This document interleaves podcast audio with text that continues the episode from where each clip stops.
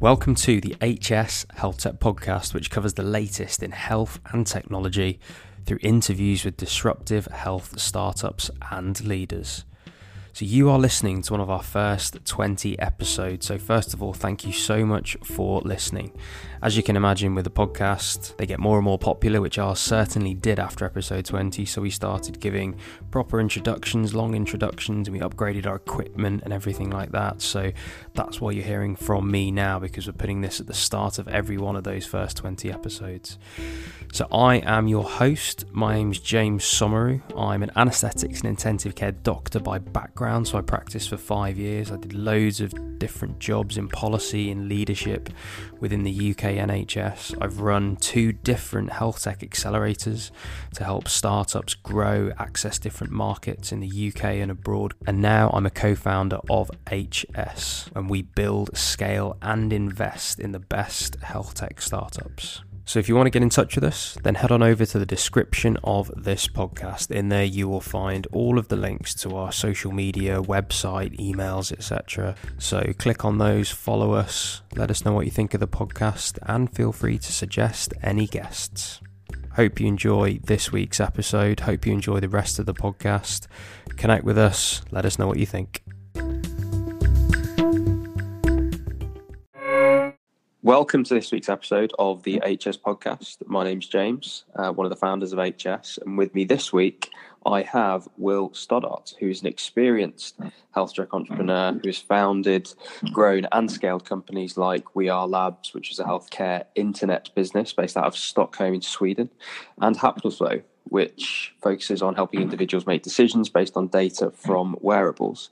Now, Will and I have known each other for around a year, and every now and again we put the health tech world to rights, which is hopefully what we'll do again today. So, Will, welcome. How are you doing? Thank you, James. It's great to be here. I'm very well, thanks. Excellent, excellent. So, Will, uh, you've got an incredible background, really interesting story. So, yeah, why don't you tell us all about it? Oof, where start? so, At the beginning, uh, somewhere near the beginning. so the beginning is um, I, my my background originally was actually uh, in finance. So um, so I actually started my career after university. Uh, so I went to Durham University, and then I started working in London uh, for a brokerage under someone who I would think of as my my first real mentor, which was a guy called John Spears, who was uh, a Cambridge engineer and uh, one of the first people to kind of build these um, consumer friendly uh, models uh, around uh, investing uh, for the general public, mm. which are now used by by most banks um, around the world today. I even see them in here in Stockholm.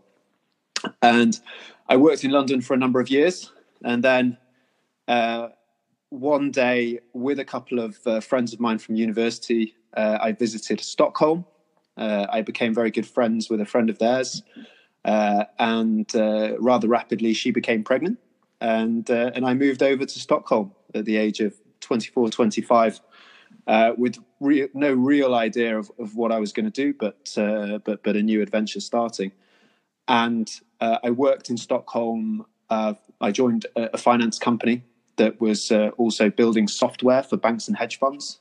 So I worked with them for, for seven years and uh, learned a lot about software development, working with software development teams, uh, the long sales process in B2B sales, uh, and also had an exciting opportunity to work in a number of different countries, including Singapore and then, uh, and then South Africa.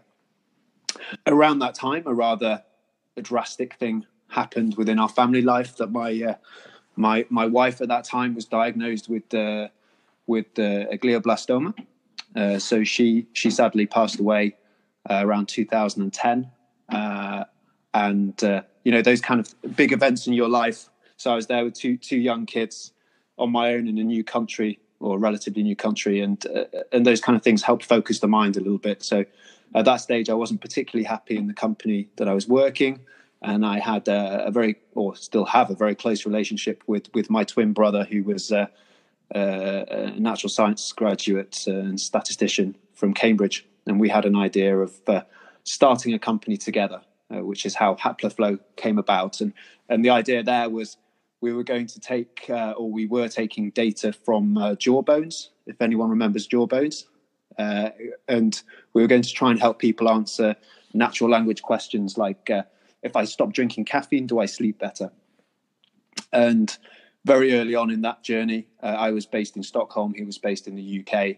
Uh, we decided that we needed we needed blood testing uh, to really uh, improve the product that we were building, and uh, that's when I came across a doctor, Rickard Lagerqvist, a Swedish uh, GP, a specialist specialist GP. you can become a specialist in general practice in Sweden, and we became friends. And we um, we built a company called Werlabs and we kind of stopped working on on the uh, the jawbone haploflow project, um, which was which was perfectly fine.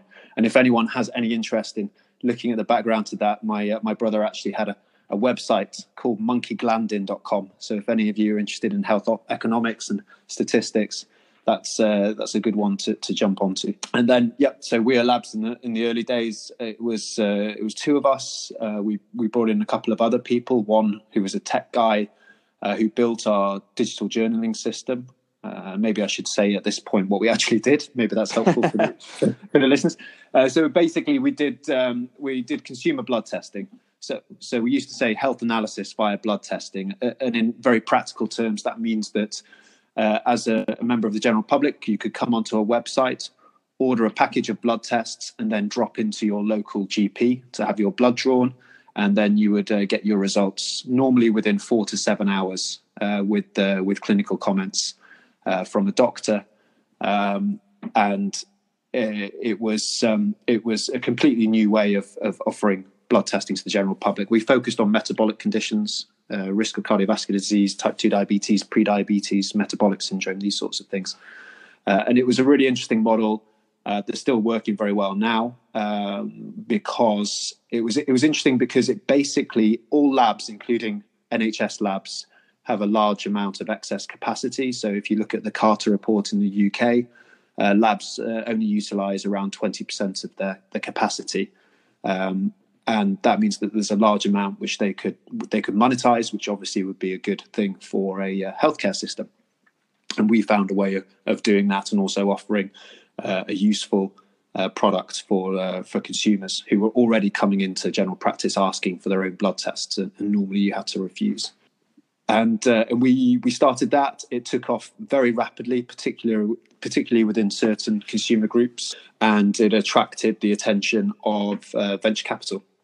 So, uh, so I took the company from a very small group, um, and uh, we built it up. Uh, we took in over 10 million euros of, of financing over time, uh, and we built it up to over 50 people, 50 employees, uh, and now it's still going. Uh, and I left it in October and founded a new company with a, a very good group of people that I've I've worked with before, and the the new company, as uh, uh, you and I discussed, is a consumer healthcare company again, and we offer diagnostics uh, content and providers to help monitor, educate, and treat age-related decline in functionality. And what that really means is, if you if you have the chance to go onto the BBC uh, website, have a look at uh, how to stay young with uh, Chris Van Tulleken. I think there's that's a, a pretty good explanation of what what is possible and the type of product we're going to build. So that was a very long intro. So okay, so I want to take you right back, I guess, to your initial experience with um, John Spears that you mentioned. He was your first mentor in finance, and then you went into sales, and then you learned something about healthcare and medicine. I mean, it sounds like you, you've sort of acquired the almost the perfect skill set to be a health tech CEO um, in that you've done some software engineering, as I say, some medicine, some finance, some sales. It sounds like you were on this path. Did you always think you were going to be a founder? Did you collect those skills sort of intentionally? Um, I'd like to think it was intentional, but uh, I think you only, you know, you look back at these things, uh, uh, and I think that you're right. I mean, there, there were a number of skill sets that, that luckily came together, but uh, but to think that I planned this path uh, would be would be dishonest. It was uh, it was a lot of serendipity involved as well. tell me about founding Haploflow. You founded that with a family member. That's, I mean, yep. we don't come across that very often. I mean, what sort of challenges and and I guess good things came as a result of that? So, so that, I mean, because we relatively rapidly switched into Werlabs, uh, we didn't hit any of the kind of operational challenges that normally are the, the strain within within the founding group, um, or you know the life changing events that um, person to want to leave uh, versus the other. Um, but but for me, I mean, I was very lucky. I, it's a twin. I have a twin brother, and we're very close. And um, it, I, I don't know what it's not like sorry, I don't know what it's like to not have a twin, so I can't really compare it. But I think that uh, there's a level of trust that we had, and we were very used to each other. Um, so, um, so when it became time for me to say, I, I, I think that uh, Haploflow is going to be put on the back burner, and we're going to focus on Werlabs. Uh, my brother came on to Werlabs as an advisor, um, which has worked out well for both of us. Uh, and he, at, at, no point had he left his job. Mm. Uh, so so it wasn't um, it wasn't a dramatic life change for him. Sure. Uh, but but yeah, I mean, I think when you're thinking about so I can't talk about my experience, but what I can talk about is I have a very good relationship with um, with the founders of Natural Cycles. Uh, for those of you that don't know, that's a uh, now a digital therapeutic, which means it can be used. Uh, it, it's actually gone through trials uh, and has shown to be as effective contraceptive as the pill. Um, and that founding team was a husband and wife team. Mm. And my understanding, so they're both physicists. She worked at CERN, um, extremely talented group, uh, couple. Uh, but I do know that um, they've got brilliant funding now. But in the early days, it was it was hard to get funding because some investors have, you know, rules that they won't invest in a family business or or a married couple. Yeah, it is quite often quite a hard line, isn't it? It really is, but I mean, it makes sense because uh, if you have to have a hard, if you're a, if you're an experienced angel or an experienced VC, typically you have a criteria that you just, unless something is amazingly exceptional, you just don't uh, you just don't cross because you see, you know, maybe eight thousand pitches a year. You can't uh, you can't dive deep into all of them, so it's easier to just have a yes or no based on a few simple rules. Exactly. Um, wh- when did you start Haploflow? How long ago was that? Whew, that was I, I, could. I need to check my LinkedIn, but I think it was 2011 or 2012. Okay. No, 2013. It was 2013. That's so. really interesting because I mean, what you've described with Haploflow in terms of you know it focuses on helping individuals make decisions based on data from wearables. That's a very 2018, 2019 thing to say. It seems like you were thinking about that quite early on, like quite a few years ago.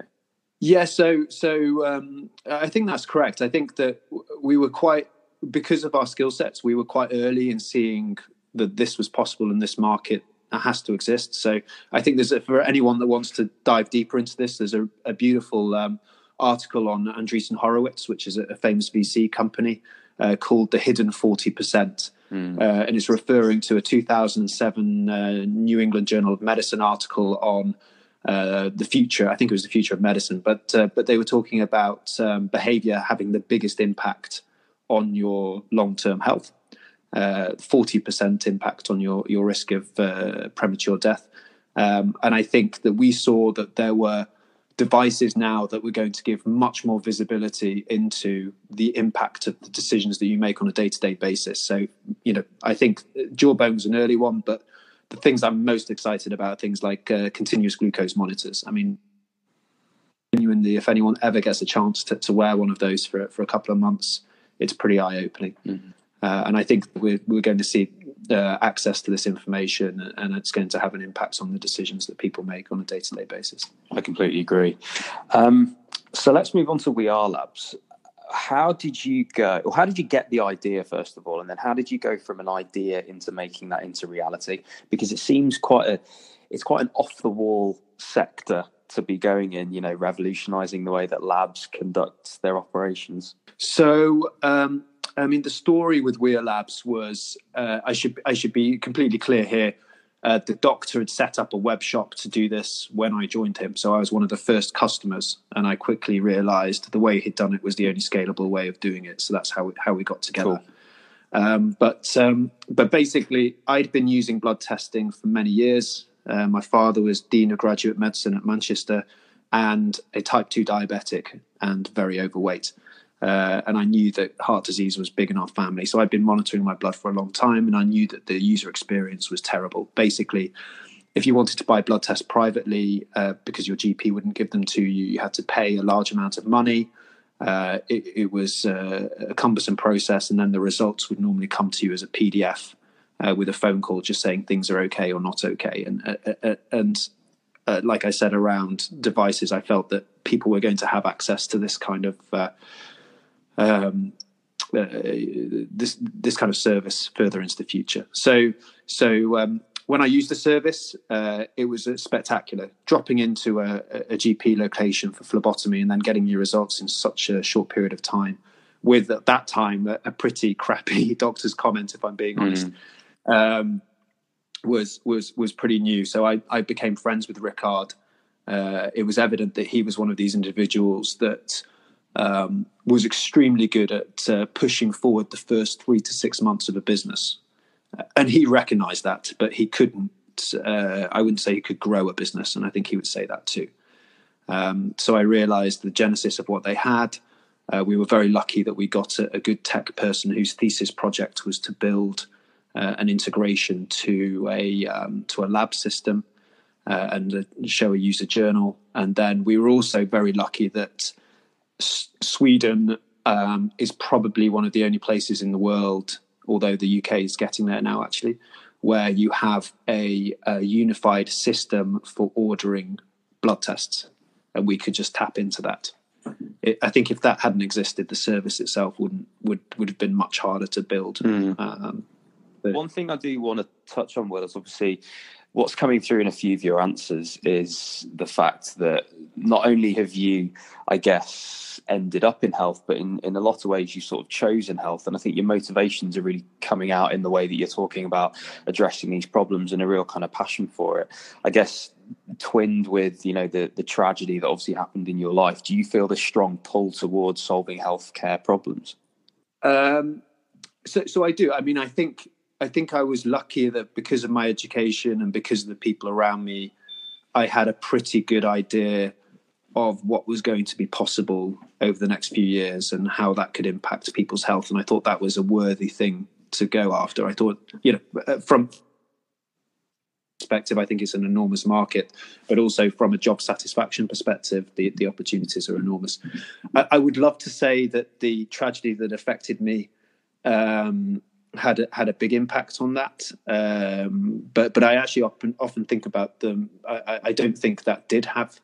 That, I think it gave me the opportunity to do, to do this um, because it helped focus my mind. Um, I mean, the real story is that actually I was after after after Lena died. Uh, later on, I was I was dating a doctor, and she was using a uh, low carbohydrate diet to uh, reduce the uh, the effects of mm. PCOS and um, and also because she felt that uh, that she could perform better on night shifts. And I gave it a go, and it had at that time it had quite a profound impact on me. Um, and as my dad was type two diabetic, I read more and more about it, and then uh, you know, kind of uh, my interest in the in how you can affect your own physiology uh, in many different ways uh, it just grew from there. So that's one of the reasons that I got into it. Yeah. Um, okay, so you're on your third company now. Um, have you? Yes I guess, learned any ways of streamlining that process? Have you got kind of like a blueprint as to how you think about it in your head? You know, going from I'd like to do this, or, or this is an idea worth working on. So, how do I set the company up? How do I get that seed financing? How do I set up a team? Do you do you have a blueprint for that sort of stuff now? Is is there a hack to it? Uh, uh, absolutely. Um, this is where I think that. So, I mean, one of the things that you and I discussed is around mentors and advisors. I think that's a very big part of it. But I also think the discipline of uh, making notes as you go through a journey is is vital. So I now have a sixty page uh, book of checklists that I use for how I think about different decisions, from setting up a company, building a pitch deck. Uh, raising financing, managing teams, all of this sort of thing, uh, I, I, put into a, into a blueprint for, for me. I mean, it doesn't solve all problems, but it makes everything so much quicker. And as an example of that, uh, you know, now for my for my uh, new company, we have a team of five people already. Uh, within a month, we've um, we're signing suppliers up. Uh, we're having a MVP built. Uh, we've um, we're just closing a financing deal, and this has been in what five weeks, six weeks, you know, which is an order of magnitude quicker, I would think, than, than most hmm. people mm. now. Um, only because I know exactly the things to do and in what order and how. Uh, and also, you may, it's lucky because you you build up a reputation, so you know who to go to for simple things like uh, legal uh, legal questions. How do you become EIS uh, approved, etc., etc. How do you get a shareholder agreement? How do you get an articles of association? How much does it cost? Who's good at doing this? All of these things that take time and you'd have to learn on your own. I don't. I don't have sure. to do anymore. I mean, that sounds like an incredible book. 60 pages of pure checklists on how to start a company. I mean, yeah, that can be commercialized into your fourth company, right? Yeah. yeah. I mean, so, some of those things are a little bit, uh, I think, hacks that speed things up. So, uh, so I, I, keep them to myself sure. a little bit at the moment, but uh, and they're, they're, a little bit, but but but definitely, I think there's some things that uh, that I can pass on to, to others there as well. For our early stage founders, then, what are the grenades that can really impact the relationship with um, the board and investors? So, uh, so I think there are a number of things to think about here. So, from the very early days, uh, it's really important that you understand that uh, you are a product that an investor is buying into, and the same way they would do due diligence on you, you need to do due diligence on them. You know, find out what kind of companies have they invested in before, what is their skill set, what happened when things got difficult, because inevitably things will get difficult.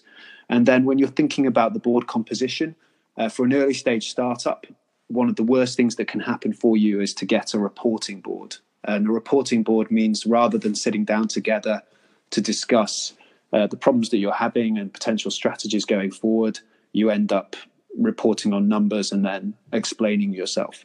And um, you know, I've had experience of both a, a, strategy board, but also a reporting board. And I think a reporting board makes a lot of sense, kind of post B round, when you're moving towards um, IPO or uh, a buyout. So typically, these people are very good financial engineers, and and that that is a skill set that later on in the life of a company you really do need. But I would say in the early days, much less so. And it's also important to ensure that you align with investors continually. So I would highly recommend that people put together a monthly report. It shouldn't be too time consuming, but the payoff is enormous because if you do that, when you do have problems, um, people are aware of it. They're much more likely to put money in. And also, you know, if you are if you're giving them an ask, like you're saying, I need you to do this or that, they feel involved. So let's talk about mentorship then. So, I mean, you probably now do more than your fair share and you know having been on the receiving end of it in some of our chats i'd say it's definitely a strength of yours. What do you say to the founders listening especially the early stage founders on the value of mentorship? Should all founders have mentors or be looking for mentors in your opinion? So so maybe i i've been a little bit uh, I, I've, I kind of labeled things incorrectly. So I've never really had an official mentor, not someone who I would always go to for every problem. Um, and I know that I think there's some definitions of mentor where you know this is an individual that actually in essence gives up part of their life to, to aid you and it's a, a proper long-term relationship I, I, I, don't think i've ever had that but i've had a lot of people that have unofficially mentored me um, and i think that the, the value um, it, the value can be huge um, but there are also some pitfalls uh, which I think uh, we've mentioned, we've talked about before. Uh, so for me, I was very lucky that, uh, uh, particularly in the early days of, of Werlabs, I had um, unofficial mentorship from from Daniel Ek, who was the CEO of Spotify, from Jonas Norlander, who was the the CEO of Avito, which was um, one of Russia's biggest websites. but they were both Swedes, and they're very you know very famous Swedish entrepreneurs and they both have extensive operational experience. What does an unofficial mentor do, and what did each of those mentors do for you? So, so an unofficial mentor, in my mind, is someone that you've never had any official agreement. Um, they don't receive any any uh, equity in your company or anything like that. They're just a, a, person on the end of the phone when you have a problem that you know you can call up and help you with a specific mm. area. Um, and you know John John Spears, my first the, the Cambridge engineer, uh, my first company. I mean, he was never my official mentor, but I think I learned a lot about uh, what mm. looks good when it comes to management. And I, I mean, just to jump around a little bit, uh, you know, th- this is something I keep focusing on. I uh, I had a very long conversation with uh, with, with the ex VP of engineering at Klarna, uh, who, who, we were trying to recruit at one stage, but we, we couldn't really afford him. Um, and and he made a statement around knowing what good looks like, and I think so. An unofficial mentor knows what good looks like in a specific area, and they're an individual that you can call up at any time, text, call, email, and they'll come back to you. I mean, Daniel Ek, you know, is, is running a multi-billion euro uh, company, and he'll text me or email me normally within ten minutes uh, when we when, wow. we were, when we were interacting. But I'd say an official one is probably this is someone where you probably have some standard agreement that that they're going to help you with your career. You potentially they even have some form of equity in, in whatever you're doing. I don't think it's that common uh, to have an official mentor. Um, maybe maybe it's more common in the UK, but I haven't mm. really seen it uh, uh, so much. I think it's quite common in the US, but I haven't seen it so much here. sure. So I, guess what you're describing is more of a kind of an NED arrangement. Yeah, sure. Yeah. So from a mentee's perspective, then, um, is there a way to ask for advice? Is there such thing as too much advice if you've got a problem in a certain area in your eyes? So, so actually, this is this is nailing one of the biggest problems and mistakes that I actually made early on.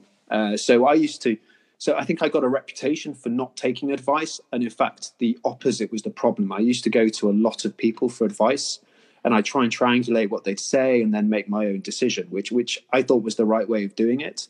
And maybe on the surface sounds good, but you've got to think about the sig- signaling that that gives. So let's say you ask, you know, six people for advice. You get six different opinions. If you take one person's opinion, five people think that you're just ignoring Interesting.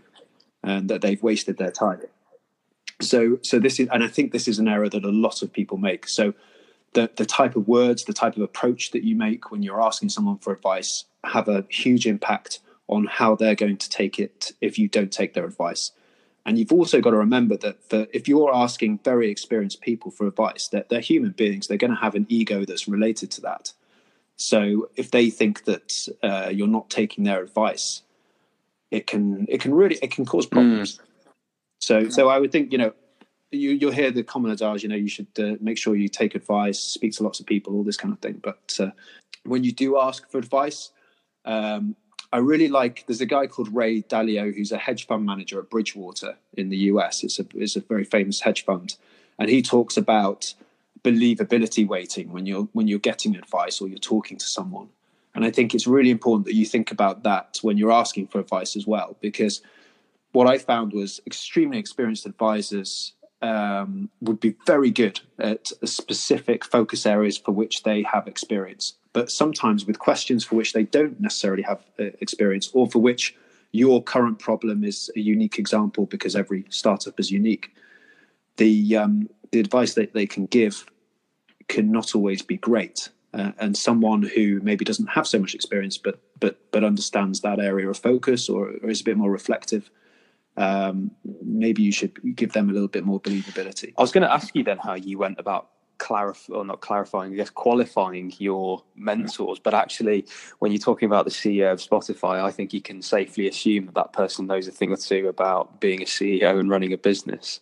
Um, but do you have any advice on qualifying mentors in what you've said? Well, so so that's an interesting example. So let's let's take let's take that example. I think that um, this Daniel is a, is a extremely is an extraordinary individual, and he's uh, very very bright, and he has uh, experience in um, building a company that's growing quickly, that's VC backed, um, and has a, a, lot of resources.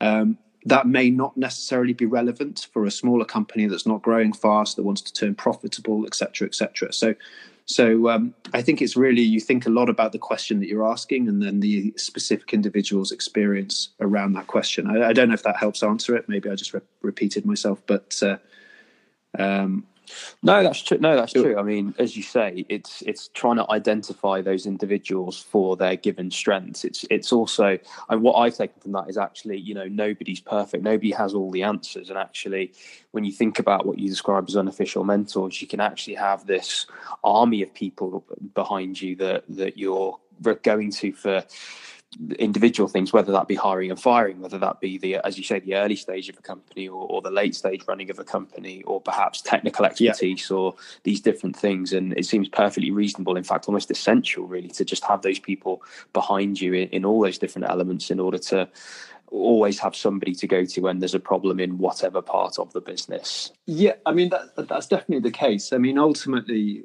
I think the hard thing is that no matter how good your mentors are, often you are the one making the decision, and it's a lonely decision, particularly if it's a hard question.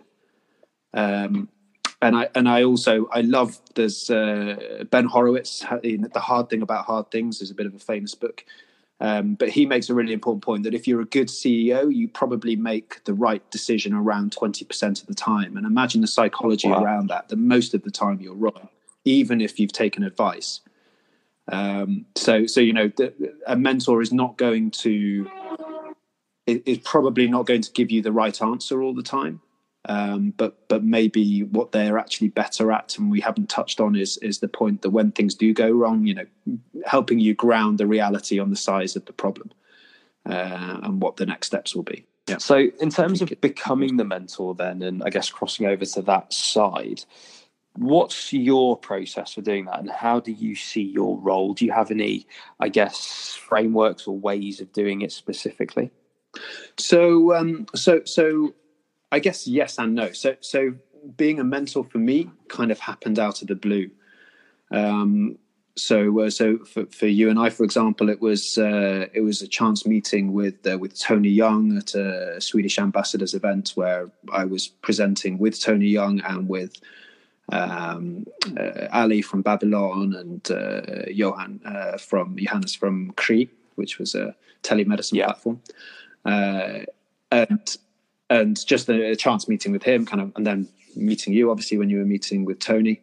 Um, kind of started off the process and then from from there it's it's kind of unofficially grown as I left Werlabs and I had a bit more time before starting this new new company um, a number of entrepreneurs uh, and investors reached out and asked me to help um, some some people who were just starting out. Uh, and after those initial meetings, I realized that a lot of the questions that come up, particularly in the early days, tend to be the the same the same questions you know, around product, around budgeting in particular, um, uh, around business models, uh, which which is often a big problem for a lot of people. And uh, I realised that you know the sixty-page booklet that I mentioned before uh, helped me build a framework for for making sure that the, the hour that we spent together, I could I could give them um, contacts by the end of the discussion who can help them with the next step and a frame for thinking about the problem that they have. Um, so I guess it was nothing deeper than that, but it, but it was it was it, mm. it, happened by serendipity. But but when I have the meetings now, it's it's a lot more structured as to so I can so I can try and help in a, in a short period. When you uh, when when you meet these people, um, typically you realize you know more than you think you know, and that's a nice feeling. So there's a selfish feeling, uh, and there's also a another uh, another very positive thing, which is that um, you it's a small community of people that tend to interact over a long period of time. So so it's it's paying paying forward a little bit, and it's just, I mean it's just satisfying to see it, it, it, the feeling of sitting in front of someone that's starting off with something that's an exciting project that you know is going to have a big impact on their life, uh, and they don't necessarily even know that yet it, it's kind of really satisfying and energizing to sit in, in, those conversations. Maybe that's another selfish reason, but but but I think that those are the two big ones. I completely agree. It's almost the exact reason that we started HS. You know, it's it's it's to see those individuals with those superb talents that just need rounding off or just need certain help in certain areas and you know us building the ecosystem around them then helping them realize those those ideas and turn them into reality and create impact it's yeah it's an incredible thing to see um, especially when you're close up. So, well, I, I guess one one yeah. more thing that I wanted to cover in this podcast, um, you, you, touched on it briefly earlier, was um, I guess the the similarities, differences between the UK and, and the Nordics in terms of the healthcare system. I, tend to hear quite a lot, you know, that the, the health tech scene is quite good in the Nordics, um, Norway and Sweden and Finland. I hear quite a lot. The healthcare system I hear is great in the Nordics, although I've not really spent too much time there. I guess could you give us an overview as to what you see the similarities and differences are, and perhaps why health tech is so good in the Nordics? So, so I think well, health tech and tech generally in the Nordics, uh, and I think particularly Sweden and Stockholm here is very good for one very clear reason, which is that a number of very successful worldwide companies uh, have been built here. So think uh, and headquartered here. So so think Spotify, uh, think Skype, think Klarna, uh, iZettle.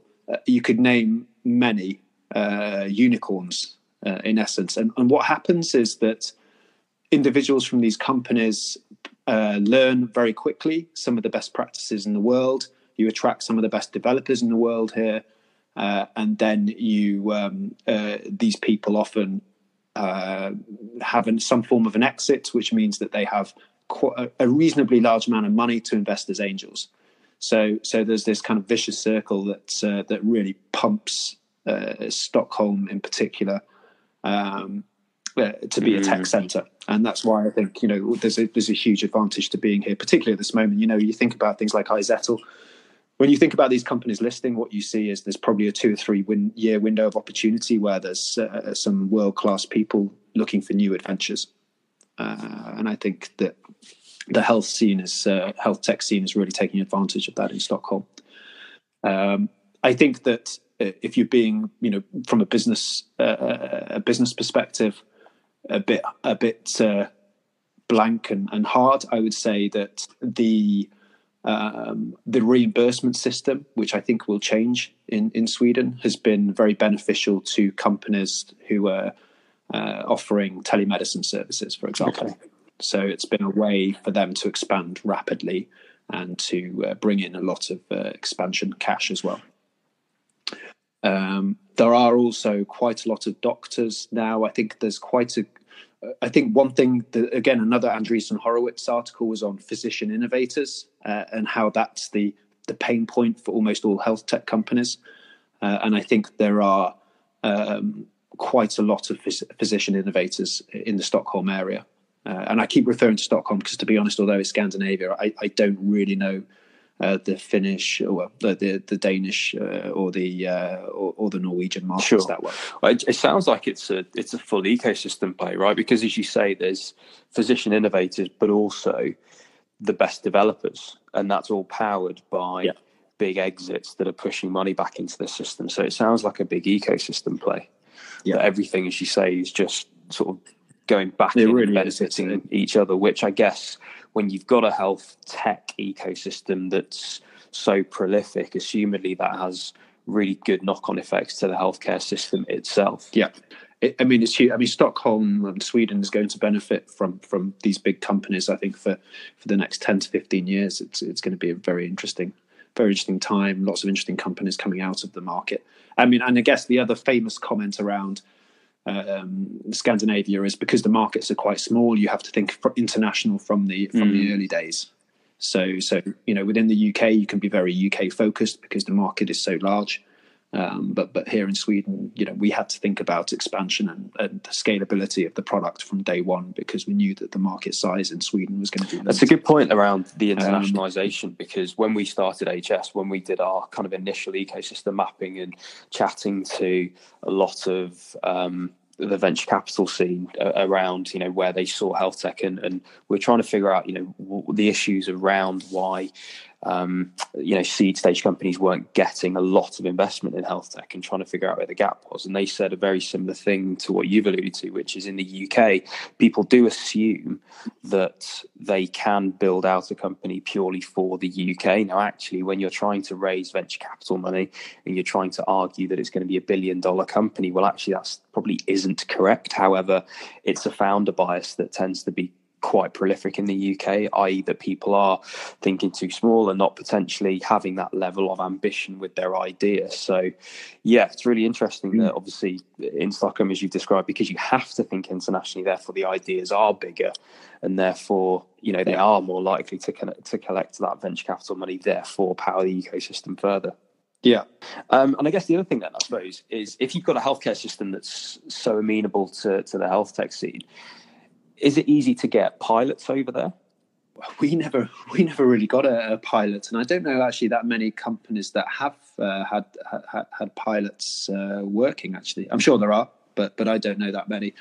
I think that um, there was there was a willingness. This might sound a little cryptic, but there was a willingness uh, when I when we stayed at Health Hub, which was a um, an incubator for health tech companies, you know, there was a willingness there to, to push the envelope a little bit on on on on uh, on, on what you could build and uh, and working with um, with things like Karolinska, with places like Karolinska, uh, that um, that I find is is harder in the UK.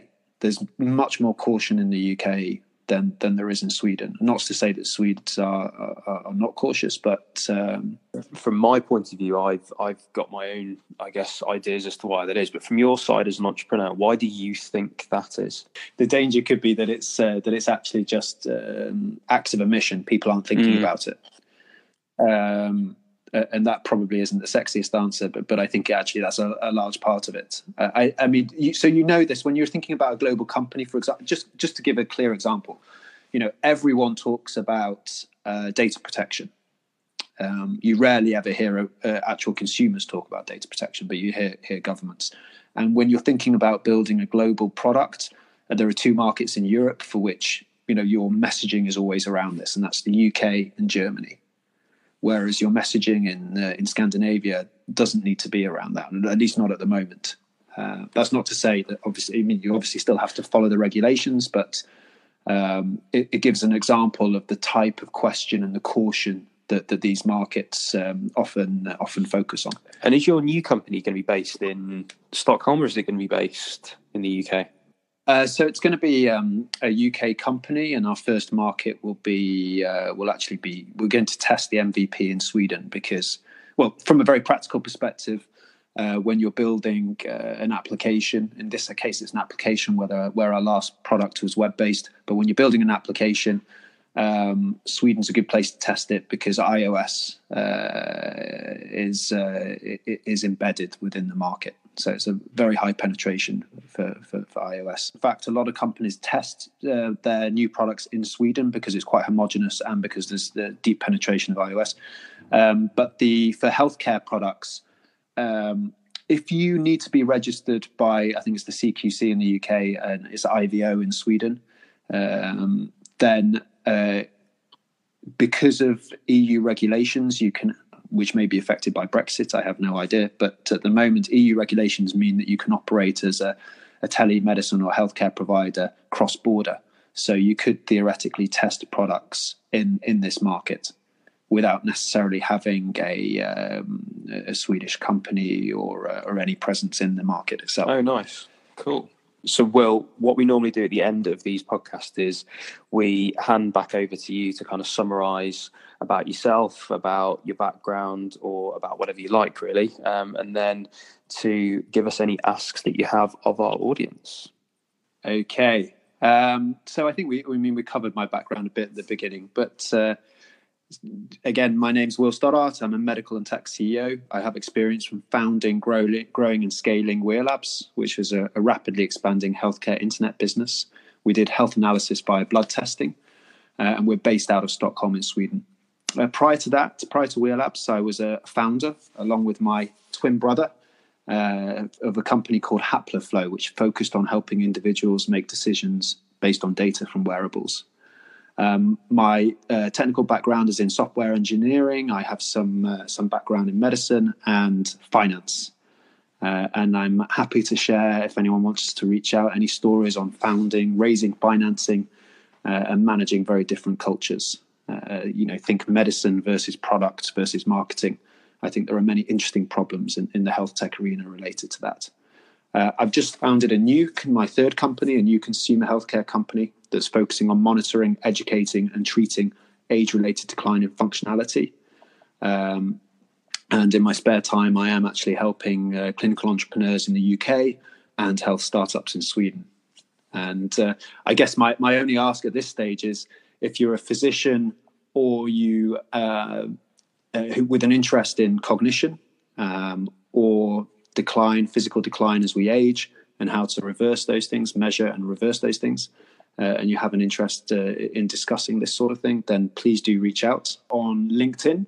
Um, my name is Will Stoddart on LinkedIn, and you'll see it CEO of Werlabs. Uh, or feel free to email me at uh, wrhstoddart, S T O D D A R T, at gmail.com.